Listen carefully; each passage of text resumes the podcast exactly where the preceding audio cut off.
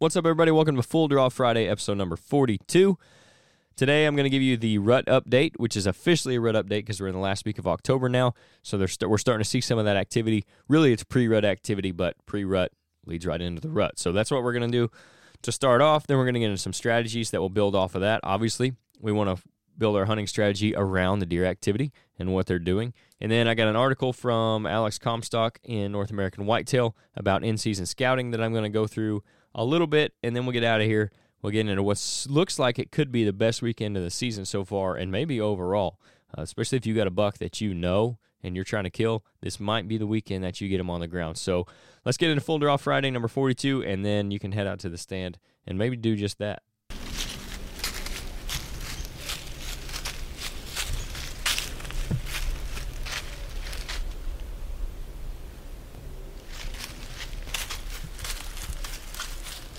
Eh.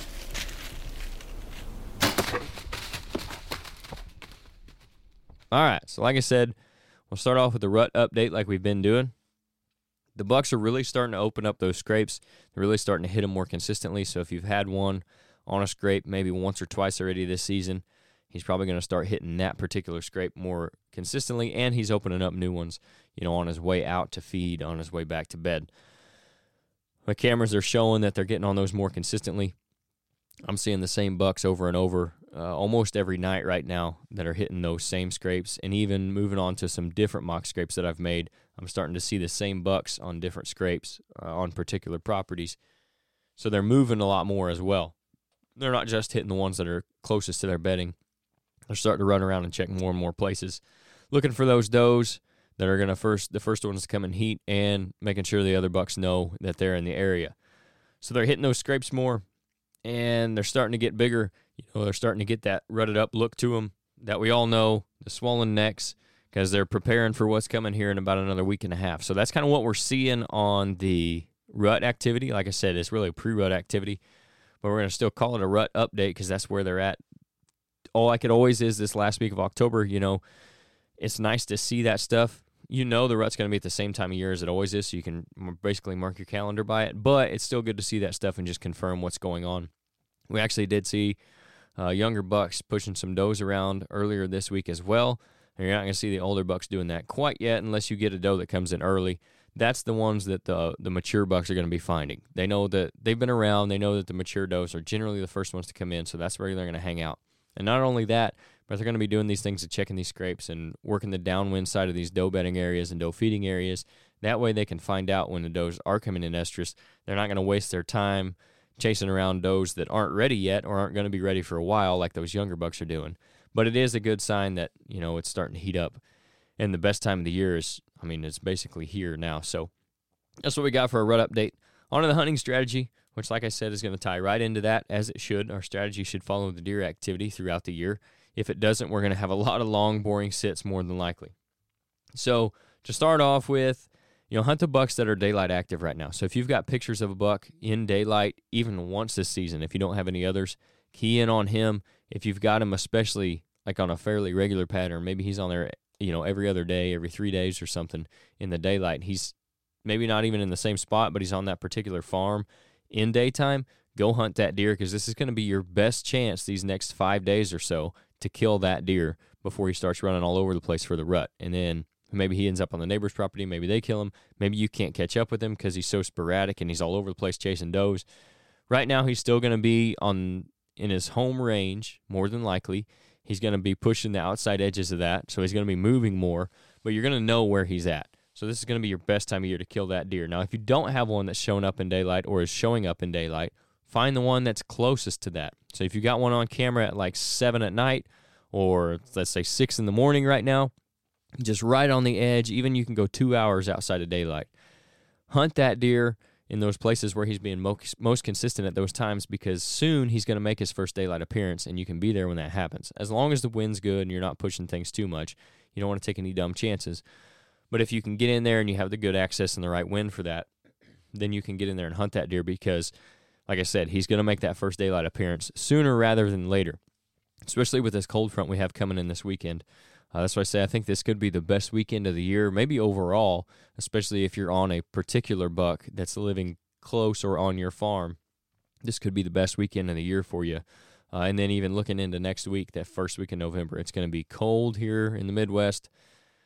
We're going to have rising pressure, falling temperatures, all that kind of stuff. It's going to be really good. We're we're hitting this front right at the perfect time of year uh, for killing big deer. So it's going to be going to be a lot of fun this weekend if you can do this stuff. Also, if you haven't yet, start hunting those mornings. I know uh, generally, I think I've hunted one morning so far. Generally, I'll wait till like the 25th to start hunting them. Um, we hunted one one morning, like maybe the 20th, 21st, or something like that, because we'd had a buck that we thought we might shoot on camera in the morning uh, after legal shooting. So he was daylighting in the morning, so that's why we went in after him. But if you haven't started that yet, now's the time to start because even if you don't have those bucks, like I said, in daylight in the mornings, soon you're going to. So why not be there when that first picture's taken and then you can shoot that deer? And especially do that over those scrape lines. So if you have a scrape line that's leading between bedding and food, hunt those things in the mornings because the bucks are going to be hitting those on their way back to bed.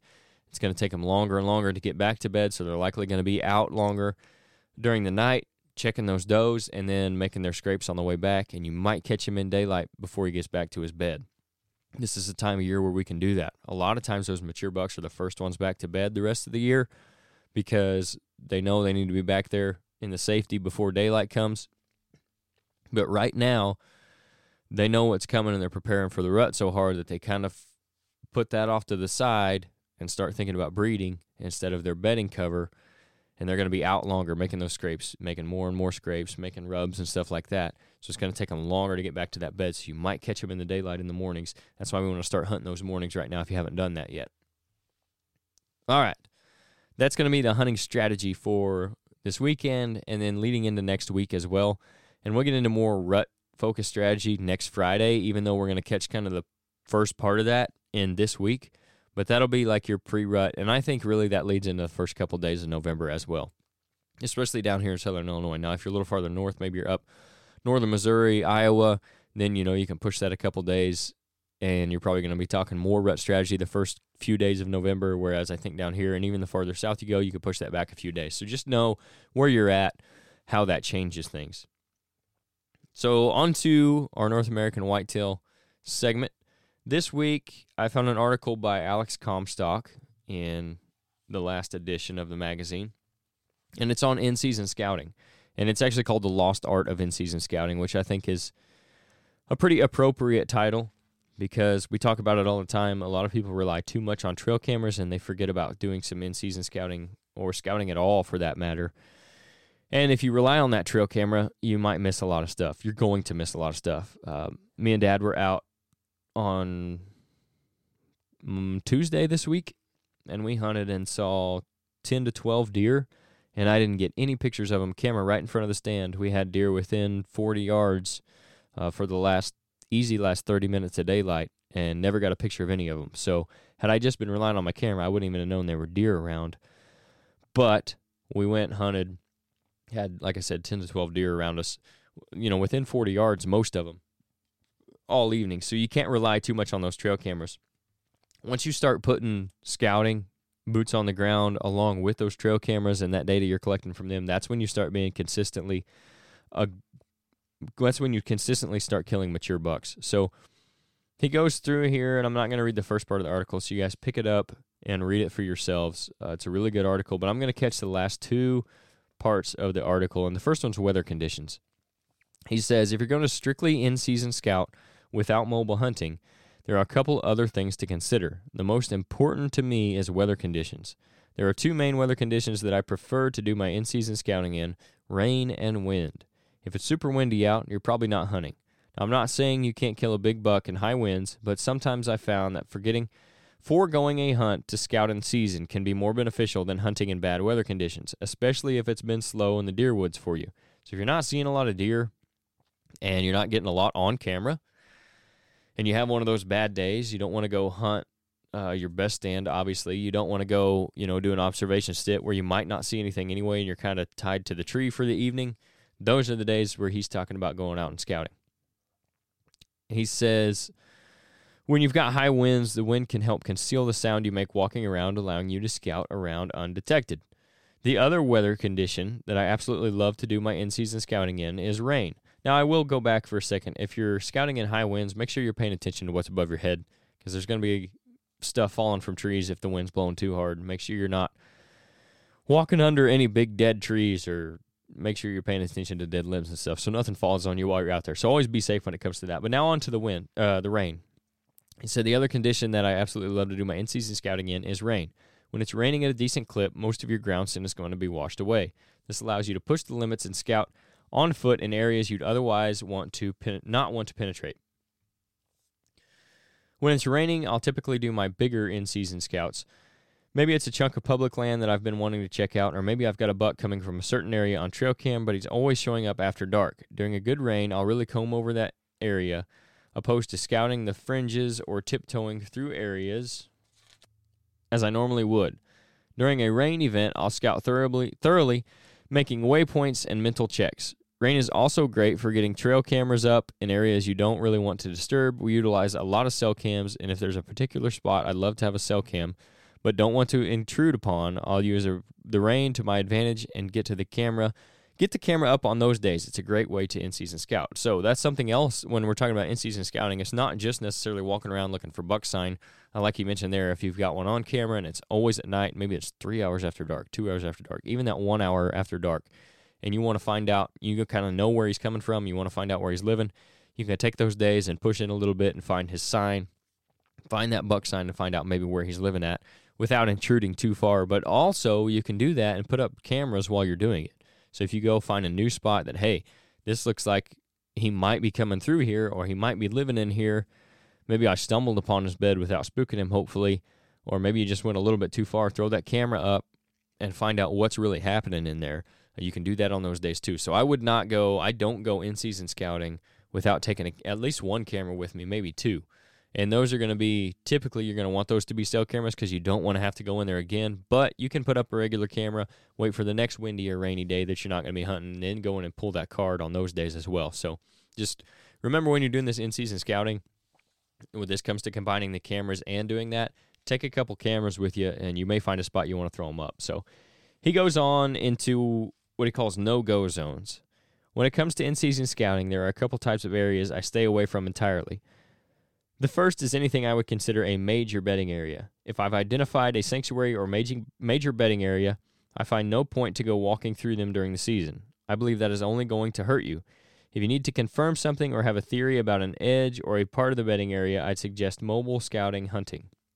So if you do have one of those bedding areas that you think you're like 90% sure it's a major bedding area, but you're not sure, that's where you go do your observation sits on the outside edge of those areas. You don't want to push into them and intrude too much. You leave your scent. They're probably not going to like that. They may stop using it, especially the mature deer. This is something that we always recommend too. It seems like on our on our consultation trips when we go to a client property, we'll try to give them an area that will mark off a sanctuary. And generally what I do is tell them just like from September 15th to January 15th or end of January, just stay out of there. Let the deer have that. You can kill them outside of there but give them that space where they're not going to be bothered, where they know they're safe. That way, they have somewhere to stay, hopefully on your property during the daytime, where they can go and not be bothered. If you start going in there and you try to hunt hunt that, or you try to scout through that and you scare them off, then you're pushing them off your property. Now maybe they're not getting to you till after dark, as opposed to moving on your property during the daylight. So we always try to give those sanctuary areas, and that's what he's talking about here. Maybe have one of those naturally, especially if it's on public ground. If you know where one's at, just leave it alone. Give them a place where they can feel safe. He continues, remember it's always risky to invade a bedding, bedding area. However, under perfect conditions, the closer you get to major bedding, the more likely it is you'll have an opportunity on the first sit. The other type of area I don't like to do in season scouting is what I would call a buck's core home range. When I'm in season scouting, I'm trying to figure out where a buck's home range is or if there's a mature buck in the area at all. If you believe you have a buck's core area already pinned down, you may do more harm than good walking all over the area. By going too deep into a buck's lair, most of the time you're looking for things you probably already know are there. All I'm saying here is to be careful, and if you do scout an area like this, I suggest doing it slowly and preferably during a rainy day. So if you already know where that buck's bedding, you're already pretty sure where he's going Why are you going in there and scouting? Is basically what he's saying because you know you're going to find rubs, you know you're going to find scrapes. It's just you already know what's there. You already kind of know what you're going to find. Just leave them alone, let them be. Don't go in there and take a chance of spooking them out. You're just going to find what you already know. So if you have them pegged, don't worry about going in there and messing things up. This in season scouting is going to be for what we talked about earlier, where if you have one and you're not 100% sure what's going on, or maybe you don't know exactly where he's coming from, you got him on trail camera at dark, you think you get him on get on him in daylight, but you don't know where exactly. That's what you use the in season scouting for. Or maybe it's to find out, you know, like we talked about with Steve Shirk, find out which bedding areas that they're checking most. Go find those scrapes that are on those doe bedding areas and do that kind of stuff rather than, okay, I know this buck's living in here. This is a core home range. I'm going to just go in there and chop around and see if I can find a scrape he made yesterday. That doesn't do you a lot of good. So make sure you're doing it at the right times for the right reasons as well. But don't forget about in season scouting. That's going to do it for Full Draw Friday, episode number 42. I appreciate you guys tuning in as always. Good luck this weekend. Make sure you stay safe, wear your safety harnesses. Get out there. If you got a mature buck, that you've been hunting for a year or two, if you know he's in the area, go out there this weekend, make it happen. It's going to be your best chance potentially at that deer. And then we got November coming up next week. So before we get on the next full draw Friday, it's going to be November. So I'm excited. Hopefully you guys are too. Best of luck to you, and we will catch you Monday for the regular episode.